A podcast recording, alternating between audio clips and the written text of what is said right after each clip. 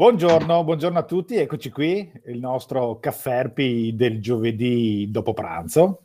Oggi abbiamo un ospite che ha un sacco di cose da raccontarci, Francesco Giano. Buongiorno Francesco. Ciao, eh, ciao a voi. Per questo motivo mi sono fatto aiutare e affiancare da Ada, così siamo preparatissimi. Allora, Francesco, con Francesco oggi parliamo di digital journalism. Um, lui scrive per importanti testate nazionali, per Vanity Fair, per Il Foglio, Wired, Donna Moderna e soprattutto sta lavorando a dei progetti molto interessanti, anche una che sta quello che sta diventando proprio una media company che è Will, di cui poi ci parlerà. Allora, eh, Ada, a te intanto la palla, che così introduciamo subito l'argomento e poi andiamo con la chiacchierata. Bene, grazie Filippo e buongiorno, buon pomeriggio a tutti. Allora, io ho già dichiarato a Francesco che sono una sua fan, per cui che seguo da tempo. Lui ha anche Oggi una newsletter interessantissima e poi, di cui poi parleremo. Allora, innanzitutto la prima domanda, anche se di solito noi ci parliamo tra comunicatori, però ecco, ti chiedo di raccontarci che cos'è il giornalismo digitale e come ci sei arrivato.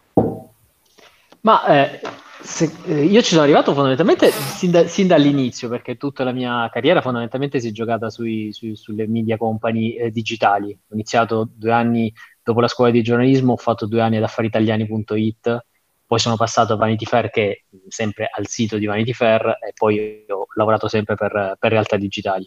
Uh, secondo me il digital journalist eh, è quella, quella, figura professionale che cerca di coniugare le regole, le buone vecchie regole del giornalismo che saranno eterne, sono secondo me eterne, e cerca di applicarle alle realtà digitali parlando i linguaggi e immergendosi nelle nuove realtà digitali, eh, magari abbattendo anche quelle tradizionali eh, barriere che ci sono tra una realtà faccio un esempio come Repubblica.it o Netflix o Amazon Prime e che considera suoi competitor e quindi sue realtà di opportunità anche media company che prima non venivano considerate media company, come appunto Netflix, Amazon Prime o l'influencer che ha la sua pagina su Instagram. Questa è la mia definizione, diciamo. Certo, però diciamo tu sei arrivato anche a questo facendo anche il lavoro tradizionale del giornalista, quindi diciamo è, è un mix. Sì, sì, esatto, il mix è proprio quello, coniugare quelle due cose, cioè reinterpretare il vecchio gior- il giornalismo old style nelle nuove, eh, nelle nuove, realtà, ma il giornalismo, i principi del giornalismo, il rigore giornalistico devono essere sempre presenti, che tu faccia un articolo di 8000 battute o un meme. Certo. Quindi quei principi sono eterni e valgono per qualsiasi cosa, secondo me, anche per un ufficio stampa quindi la, certo. la, la, il controllo delle fonti, la verifica, la buona scrittura, eh, la capacità di intervista, quello che chiamiamo storytelling, quelle sono eterne, bisogna sempre eh, impararle continuamente aggiornandosi, assolutamente. Infatti certo. quando, quando, tanti ragazzi magari leggendo la newsletter mi chiedono ma tu cosa mi consigli eh, di fare una pagina Instagram, una cosa, io gli dico sì, fatti la tua pagina Instagram, fatti la tua newsletter, il tuo podcast, però studia sempre le basi perché quelle non cambieranno mai. Proposito... E le puoi trovare anche sul vecchio manuale di giornalismo. Ah beh, certo. A proposito di newsletter, tu infatti fai questa newsletter, io ti ho conosciuto così perché ho iniziato a seguire, mi sono iscritta a questa newsletter che si chiama Digital Journalism. E, ehm, però an- oggi ancora, cioè tu diciamo sei avanti, però allo stesso tempo fai una newsletter quando ormai invece si considera anche un po' uno strumento superato. Quindi co- come facciamo a, a bilanciare questa cosa? Allora, la, la, newsletter, a me piace parlare di grande ritorno della newsletter, no? Cioè la newsletter, addirittura leggevo un, un articolo tempo fa che diceva che eh, la prima newsletter venne fatta ancora prima di internet tramite fax. C'era una persona che aveva un fax e che inviava de- lo stesso fax a una serie di terminali un giorno della settimana in cui li aggiornava su, su queste cose. Um, l'interpretazione che mi do io è... Um, all'inizio c'erano le, le, il, il, giornale di carta, no? in cui c'era il direttore che faceva un patto con il lettore, gli diceva guarda io ti do uh, una gerarchia delle notizie, ogni giorno ti racconto delle cose, te le seleziono io, te le metto in fila, te le metto in gerarchia e ti dico questa cosa è importante te la metto in prima pagina, questa non è importante non te la racconto, questa è meno importante te la metto a pagina 30. Poi è arrivato internet, sono arrivati i siti e i siti si sono trasformati un pochino andando sempre alla ricerca del click, in una fucina di singoli articoli, di singole URL fatte per intercettare un pubblico casuale. Quindi è venuto a cadere un pochino il patto con il lettore. Um, siti anche italiani sono semplicemente una, una, serie di articoli fatti per andare eh, per farsi trovare su Google, per farsi fare un po' di clickbait su Facebook, eccetera, eccetera. Quindi è caduta quella gerarchia, è caduta la home, non, non ha più avuto più importanza la gerarchia e il lettore si è ritrovato un pochino senza punti di riferimento nel mondo, no? Nel 2020, complice anche la pandemia, cioè questo processo è iniziato nel, nel 2017-2018, nel 2020 si è accentuato con la pandemia, eccetera, eh, i, i lettori hanno bisogno di eh, persone, di voci, di prodotti che gli, gli, diano una visione del mondo, che magari possono condividere o no, però di qualcuno che gli dia una visione, gli dia una gerarchia, li selezioni le cose e non gli propini una serie di articoli messi così. Il mezzo perfetto per fare questo è anche la newsletter, secondo me. La newsletter è, un, è una persona fondamentalmente, o comunque sì, è meglio una realtà di una testata, un creator se vogliamo, che ti dà una sua visione del mondo, una sua gerarchia delle notizie. La newsletter è una comunicazione da uno a tanti, per quanto sia molto più intima di così, eh, che si presta benissimo a questo scopo, come potrebbe prestarsi anche il podcast. Per questo io vedo un ritorno delle newsletter. Mm. Infatti... Il New York Times i, num- i, numeri maggiori li fa con, con, la sua newsletter che oggi credo abbia 17 milioni di abbonati. E, e, e, lì è importante il concetto di host, cioè non è solo il New York Times che ti invia la newsletter, ma è il giornalista del New York Times che ti invia la sua newsletter. Il podcast del New York Times non è fatto dal New York Times, ma è fatto da Barbero che ti, invia, che ti, che ti cura il podcast. Quindi c'è sempre, c'è sempre più la tendenza ad avere un rapporto fiduciario tra i lettori e la persona. Questo lo sta facendo anche il Corriere della Sera, che da un po' di tempo a questa parte agli abbonati manda la newsletter. E, e, non è solo una raccolta delle, delle, notizie che si trova sul giornale, ma è, sono proprio il giornalista che commenta e quindi mette di più. Tu peraltro nella tua dai, dai, un sacco di consigli, ovviamente sempre molto nell'ambito digitale e poi metti anche per esempio quando trovi, non so, se c'è, c'è un cercalavoro, queste cose qua, cioè le posizioni aperte, ecco, quindi anche magari, infatti penso che tu abbia molti giovani che ti seguono. Sì, sì, molti giovani, tanti eh, mi scrivono appunto chiede, chiedendo con, consigli su come, su come fare questo, questo lavoro, su come approcciarsi a questo, a questo lavoro. Eh, cerco di dirgli qualcosina che, che, possa, che possa, essergli utile, no? Eh, proprio l'altro giorno pensavo perché mh, ho pubblicato il tariffario di quanto pagano le testate online, cioè un tariffario eh, scritto dagli stessi giornalisti che collaborano con le varie realtà, con la BBC, con la CNN, che hanno creato questo, eh, questo file con il tariffario. E molti mi hanno chiesto: ma perché non lo fai anche in Italia per, per, le testate italiane? Perché le testate italiane pagano poco, eccetera. Io voglio fare il giornalista, però non riesco a mantenermi scrivendo solo articoli per, per tale testata perché magari paga 10 euro a, a pezzo, de, delle cose improponibili. Eh, e, e, e, mi ritrovo magari a dare consigli a questi ragazzi, là sono un pochino trasciante, gli dico guarda ragazzi, ehm, non, non, perdete tempo a scrivere pezzi per 10 euro per una testata. E io ovviamente rispetto il lavoro di tutti e vi capisco, capisco la vostra frustrazione, però vi farei un danno se vi dicessi guardate che la strada è quella. No, la strada non è quella, la strada forse è investire anche su, sul tuo brand o pensare a fare delle cose che remunerano meglio e trovare nel frattempo le tue idee e sviluppare la tua, la tua personalità professionale ovviamente. Ma secondo te c'è ancora posto, diciamo, per chi vuole fare il giornalista o deve diventare, in realtà il giornalista tradizionale è un lavoro che probabilmente andrà a finire si è frizzata l'ada, però mi permette di inserirmi perché su questo tema del giornalismo la parola della disintermediazione è un, un elemento molto importante, cioè Ada ti ho sostituita perché ti sei bloccata, ma eh, mi hai consentito di infilare dentro ah. quel concetto che leggevo poco fa su un ah. saggio, eh, proprio di un libro della Hume, tra l'altro quello di Comine sulla comunicazione. E cioè che i giornalisti oggigiorno si trovano un po' spiazzati perché ovviamente con la disintermediazione eh, le, le marche, i politici, eccetera, tendono a parlare direttamente ai loro pubblici. Eh, questo riguarda, tu immagini, tu sei un esempio lampante invece di come invece un uh, lato giornalistico, di, di, chi controlla, le, gestisce le informazioni, si mette, in, cerca modo, in qualche modo di governare questo flusso, giusto? Quindi secondo sì. te è questo il futuro della professione giornalistica? Cioè sempre più su mezzi specializzati, su no, il podcast, comunque su tutte le piattaforme mh, nuove e in- interessanti e sempre meno sulla, sui media tradizionali? Secondo me sì, secondo me sarà un po' sempre più così, cioè alc- alcuni segnali ci sono, da una parte la disintermediazione, come dici tu, uh, che professionalmente può essere un problema, perché eh, giust- giustamente eh, penso anche alle star, no? avendo lavorato a Vanity Fair l'ho visto, uh, le star ormai il, il, lavoro dei paparazzi è molto meno, molto meno comune perché le star pubblicano tutto, pubblicano le loro foto e controllano quindi la loro comunicazione tramite i loro social. Eh. D'altra parte però questo, se vuoi, aumenta il valore di quelli che riescono a darti un'analisi della mole di dati che ci sono. Quindi il valore aggiunto non sarà solo nel trovare le notizie, perché siamo, siamo pieni di notizie e di dati, ma nel leggertele, nell'analizzartele, nel selezionartele. Bill Gates fa una newsletter in cui ti consiglia cinque cose, non di più. Mm. E quel valore che ti porta Bill Gates, in cui ti seleziona quella mole di dati e ti seleziona cinque cose sarà sempre più importante.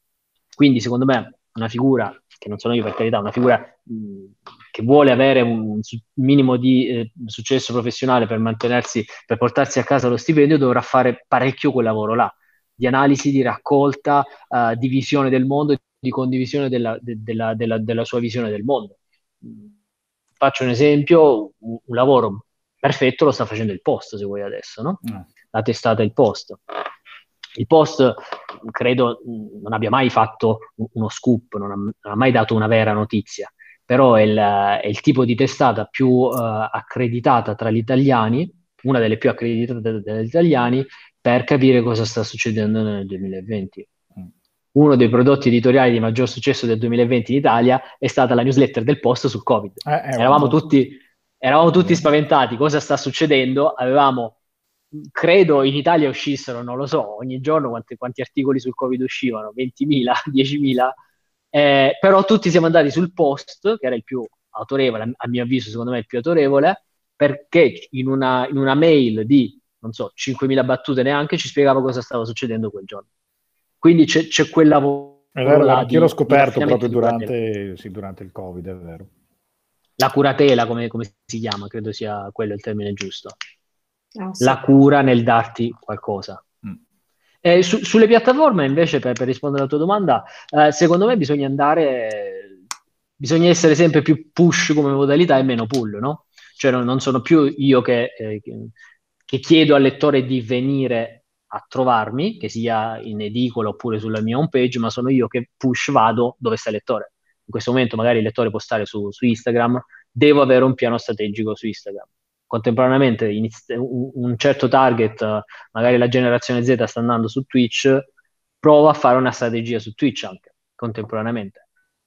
Magari su, su, su 10 che ne provo, 9 falliranno e una avrà successo, ma, ma quell'una che avrà successo basterà a, a ripagarmi gli altri 9, gli altri 9 fallimenti non c'è. Eh, chi è Fedele Osai, l'ex eh, amministratore della Condenast, ha detto una frase molto bella. Lui ha lavorato nei media per una vita, ha detto prima era, era, come se io ero su una riva e fuori c'era la tempesta, però io ero su una riva, al massimo potevo spostarmi ogni tanto con la mia barca. Adesso invece io sono sull'acqua, sono a bordo uh, di, di, una barca in mezzo all'acqua e devo riuscire a manovrare il vento, non c'è più un posto sicuro in cui posso, posso trovarmi. Mm. Certo. E a, a, tal proposito, visto che tu hai citato le piattaforme e Will, ci racconti di Will che cos'è e cosa sta eh, diventando? Sì, Will è... Anche perché è uno slogan bellissimo, Will. Eh, Will Se vuoi dirlo tu, Francesco, ma a me piace ricordarlo. Sì, l'abbiamo fatta in un brainstorming mentre dovevamo fare la, la bio di Instagram. È un posto per conoscere il mondo e fare un figurone a cena. eh, quindi è, è, una media company nata il 20 febbraio 2020.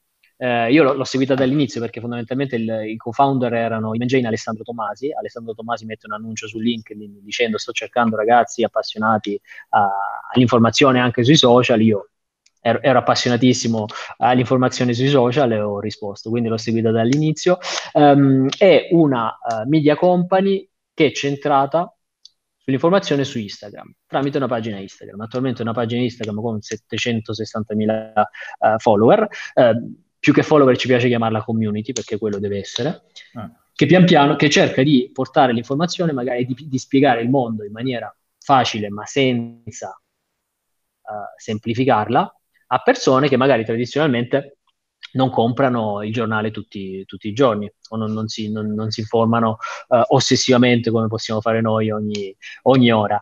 Uh, è nato su Instagram e pian piano si sta sviluppando ovviamente sulle altre, sulle altre piattaforme. Mm, siamo sbarcati pian piano, eh, molto piano su, su, YouTube, su Facebook, uh, stiamo sperimentando un pochino LinkedIn, da un mesetto abbiamo messo un piede anche su, su TikTok.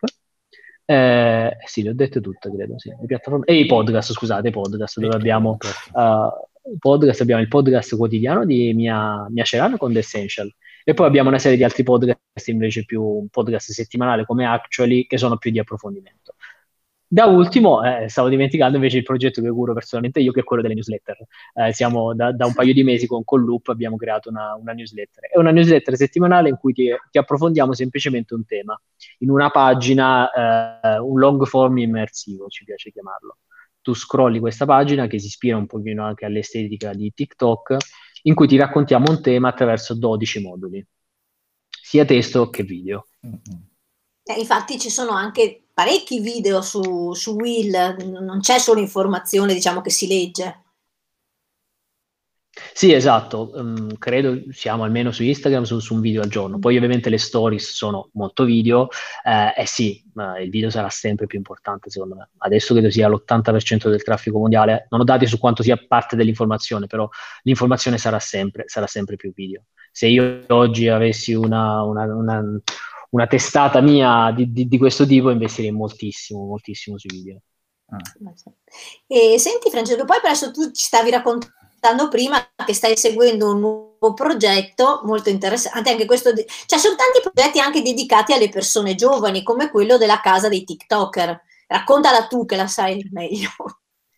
Sì, è, è un progetto molto interessante. Fondamentalmente nasce nel eh, 2020 a Los Angeles uh, una casa di mh, un'agenzia che rappresenta degli influencer, chiamiamoli influencer anche se la parola più corretta secondo me è creators, comunque delle persone famose su, su Instagram, e le mette dentro una villa a Los Angeles, uh, una villa super lussuosa, chiedendogli di fare contenuti.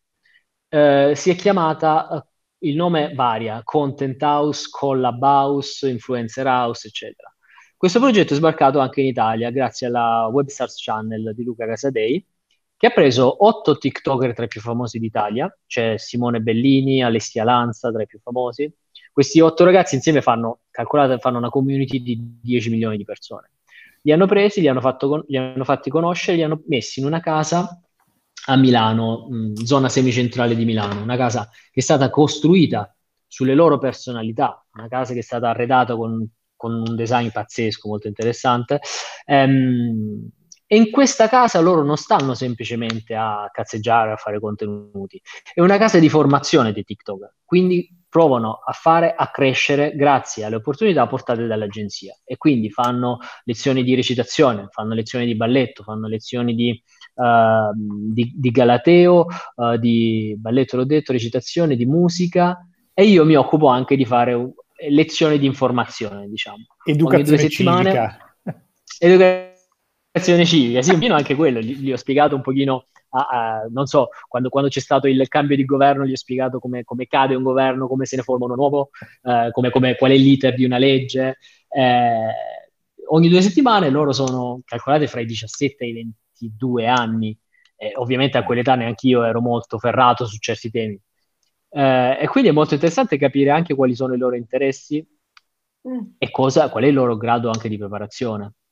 Ma e soprattutto eh, come catturare la loro attenzione. Eh, ma gli utenti di TikTok, esatto, cioè eh, io davo per scontato che fossero appunto dei neanche maggiorenni, ma appunto 14-16 anni, invece no. Allora, uh, l'età è, mo- è, bassissima, l'età è ah. bassissima, ah. però sta, m- man mano si sta alzando l'età.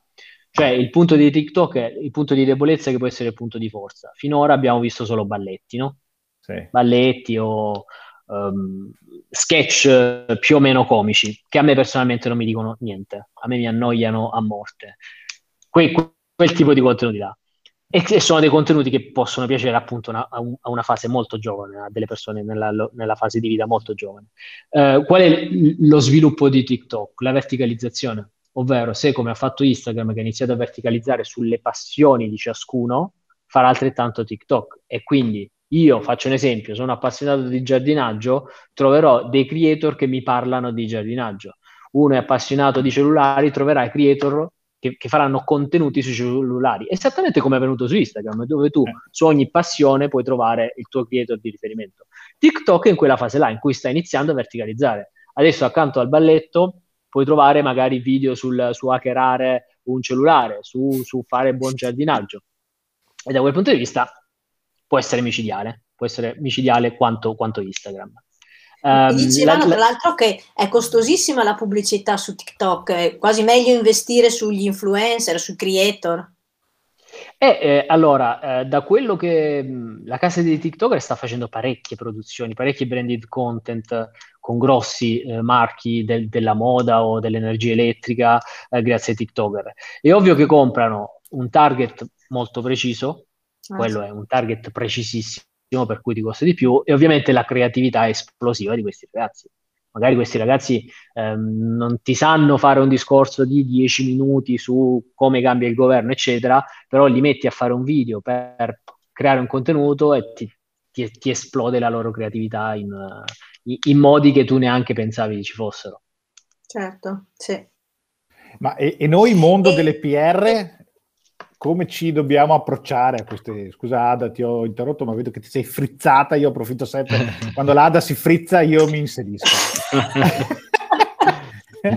Senti, Dopo, dopo mettiamo nel, nella pagina di Facebook la tua newsletter dedicata proprio alla domanda che, ti, che ci sto per fare. Uh-huh. Come noi del mondo delle relazioni pubbliche, dell'ufficio stampa, ma in generale appunto delle relazioni pubbliche, della comunicazione, eh, come possiamo eh, diciamo a, aggiornarci o sfruttare queste piattaforme e soprattutto che cosa si aspetta da noi un, un, il mondo del, digi- del giornalismo digitale che tu rappresenti così bene? Eh, allora, bella domanda. Eh. Allora, eh, secondo me voi sarete sempre più eh, anche competitor dei classici giornalisti, cioè voi creerete sempre di più contenuti che dovranno fare invidia a noi giornalisti. Io a volte, a volte vedo dei, dei contenuti fatti dalle aziende che sono più belli dei contenuti che posso trovare su una testata. Quindi che ci piacciono ci sarà sempre meno eh, quella differenza, quel confine tra un contenuto prodotto da un giornale e un contenuto prodotto da, una, da un'azienda, no? Sì. Uh, perché ormai i metodi, di, le piattaforme di distribuzione ce le possono avere tutti, grazie ai social. Non c'è più il giornale che ha una, una sua piattaforma di distribuzione che poteva essere il camion che porta i giornali. È sempre uh, il le... concetto della disintermediazione. Esatto, la community ce la possiamo avere tutti, anzi, ci sono delle aziende penso anche delle aziende di abbigliamento sportivo che hanno delle community e fanno un lavoro di influenza culturale, ma mo- infinitamente maggiore rispetto a delle testate giornalistiche. E quindi s- secondo me il concetto sarà sempre più di, di collaborazione, cioè la-, la, cosa che deve scomparire più presto è ovviamente il, il giornalista che ti chiama per dire hai letto il mio comunicato, il, scusami, il, il PR che ti chiama per dire hai letto il mio comunicato stampa perché adesso non voglio, facciamo, eh. non voglio ma de, perché ovviamente è, è, la mia opinione non voglio mancare di rispetto alla professione di no no no ci mancherebbe eh. anzi voglio dire sì tranchant che è, è tutta salute cioè eh, ed è una cosa che mette in pericolo il, il lavoro dei giornalisti, eh, per carità, però non so al, alla, al, consumatore quanto possa interessare il, il, comunicato stampa e neanche al giornalista. Io non pubblico un comunicato stampa da, da anni, credo. Però... abbiamo capito che non ti possiamo inserire nelle nostre mailing list adesso. no. io, io sono... Io, ma io, guarda, io ti dico cosa faccio. Uh, spesso, soprattutto magari quando era Vanity Fair, che avevo il numero fisso di redazione che chiamavano tante persone, uh, tanti PR, eh, magari mi chiamava la, la, la, stagista di 25 anni, carinissima, no? con il copione, molto simpatico. Salve, salve dottor Oggiano, a volte mi chiamava, diceva, mi davano del lei, volevo, chi- volevo, chiamarle per sapere se ha ricevuto il mio ultimo comunicato stampa sul, sull'iniziativa dell'azienda XY per questo nuovo tipo di motore, eccetera.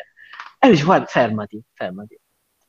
Uh, uh, non, non, mi interessa, non mi interessa, e dico, però ti lascio il mio cellulare, mi chiami una volta in cui avrai una bella notizia per me. ok? Non mi mandare comunicato stampa perché tanto non è per cattiveria, ma non, non sono delle notizie che fanno per me, è per i miei lettori quindi. Però tu ti lasci il mio cellulare, mi chiami per propormi qualcosa di tailor made, uso, uso una parolaccia, una cosa di esclusiva, però, sì. però è quella, una cosa bella da fare assieme che possa interessare ai nostri lettori, perché del comunicato stampa non interessa ai miei lettori, interessa a te, ma non ai miei lettori.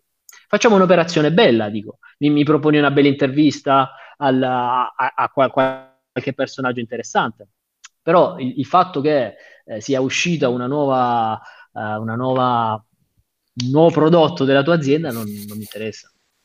Chiaro. Facciamo un approfondimento, ecco, lo spazio sarà sempre di, di creare delle cose, ah. se, secondo me, uh, di andare tailor made sul tale giornalista, sulla ta- tale giornalista della testata, a proporre delle operazioni interessanti, approfondite per quella testata. Meglio un'operazione fatta bene che 20 comunicati stampa piazzati su, su diverse testate che, non, che, che, nessun lettore, che non lasceranno traccia nel, nella mente di nessun lettore. E qui, e qui, apri una, un, una parentesi enorme perché si, si, tratta anche di cultura nei confronti poi del cliente che invece magari ti, ti pesa eh. un tanto al chilo.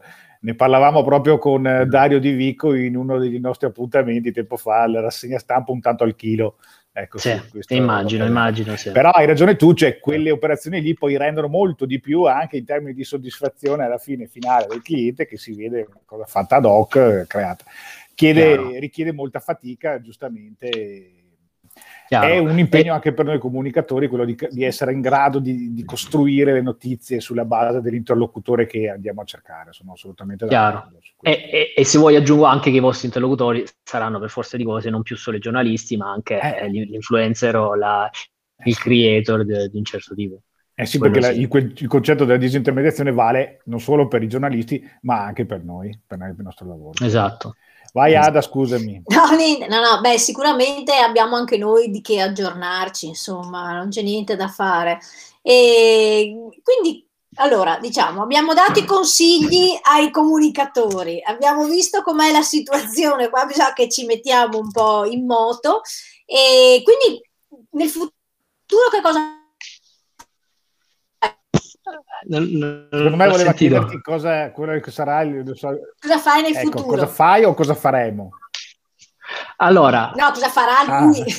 dunque, eh, bella domanda. Voglio sicuramente continuare ancora uh, con Will. Voglio fare un, un mio podcast barra progetto um, di racconto che ho in mente e voglio sviluppare ancora di più la newsletter digital journalism. Uh, voglio fare una serie, ecco, qui, qui, potrei chiedere consigli a voi, vorrei fare una serie di talk con digital journalism. Ah. Che siano Bello. magari con collaborazione con qualche, con qualche brand. Perché sai, la newsletter la tengo e, e mi, mi, dà tantissimo, però mi piacerebbe Uh, io ho sempre interazioni one to one con le persone che seguono la newsletter. Mi piacerebbe creare un momento di raccolta in cui ci incontriamo con tutta la community della newsletter. Bello. Quindi questo è il progetto per, per il 2021. Ecco. Senti, dei, delle varie piattaforme, ne abbiamo parlato prima fuori dalla diretta, ma adesso lo, ti faccio la domanda. Eh, appunto, Clubhouse, eh, lo diamo già per spacciato? Allora, lo, dia- lo, diamo in difficoltà.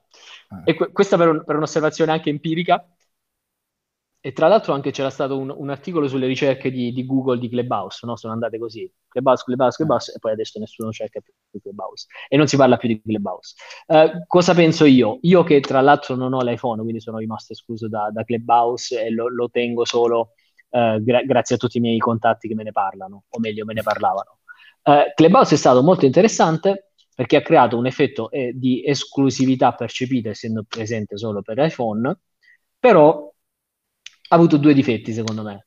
Il primo che appunto quell'esclusività non era tanto esclusiva, cioè era semplicemente chi aveva l'iPhone, però non è che avevi accesso a chissà quale mondo esclusivo di contenuti pazzeschi.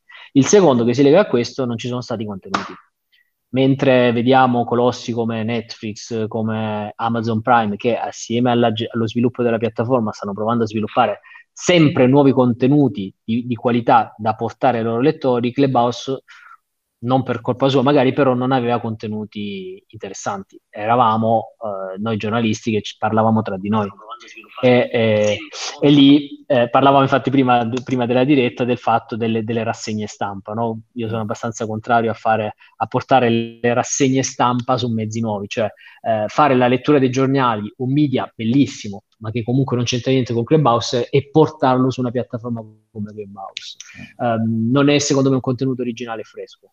E quindi non c'è stata, non c'è stata un, una grande varietà di contenuti dentro Clubhouse. Detto questo, però, ciò non significa che il, il, tipo di comunicazione, ovvero la comunicazione esclusivamente via audio, non abbia un futuro.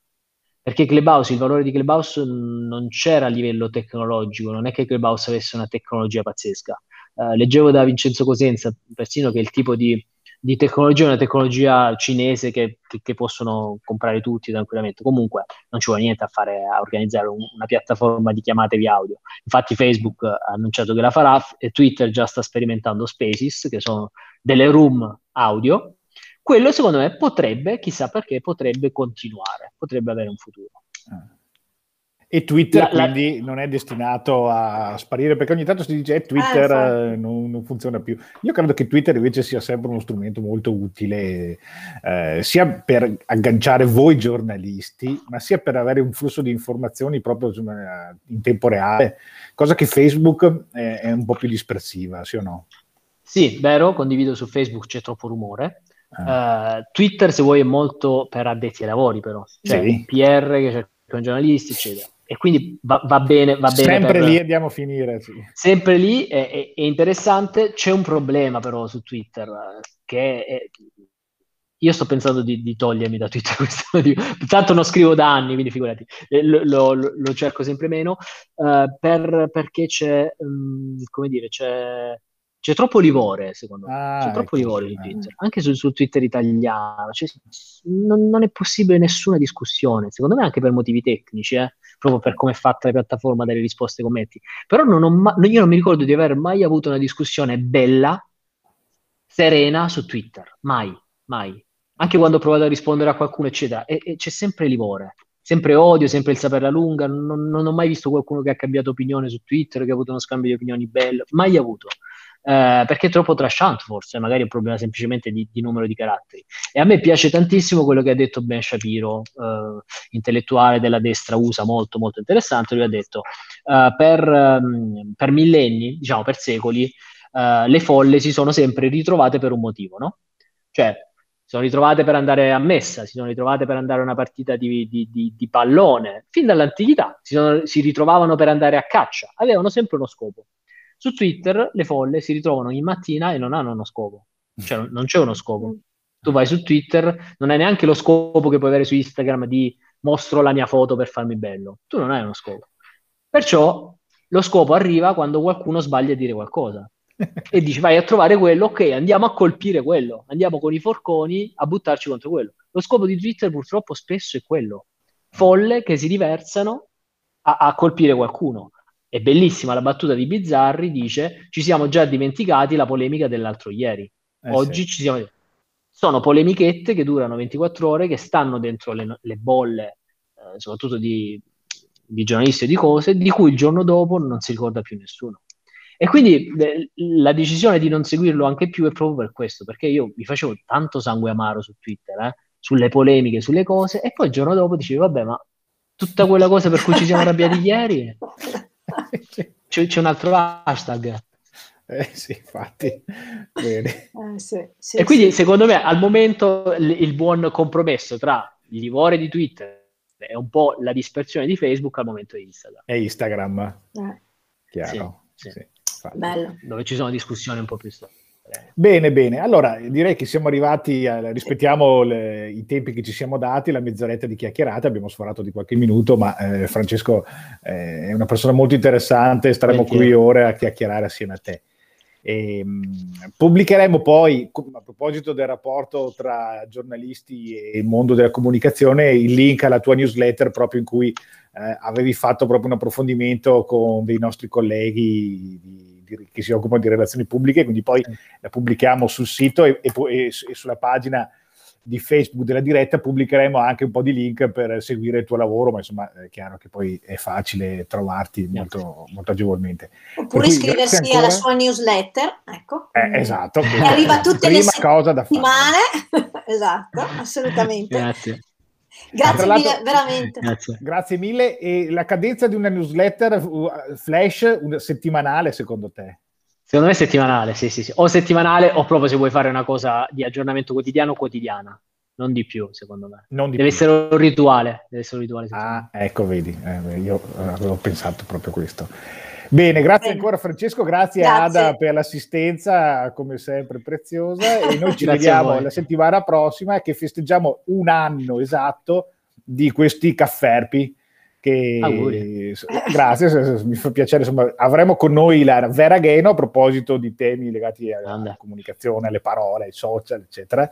Eh, e siccome il Cafferpi, il nome Cafferpi è stato proprio un'idea di Vera, quindi ah, no. è stata quella che ha aperto i Cafferpi un anno fa e la settimana prossima ce l'avremo qui per fare un, il punto da un anno e passa di pandemia, eccetera.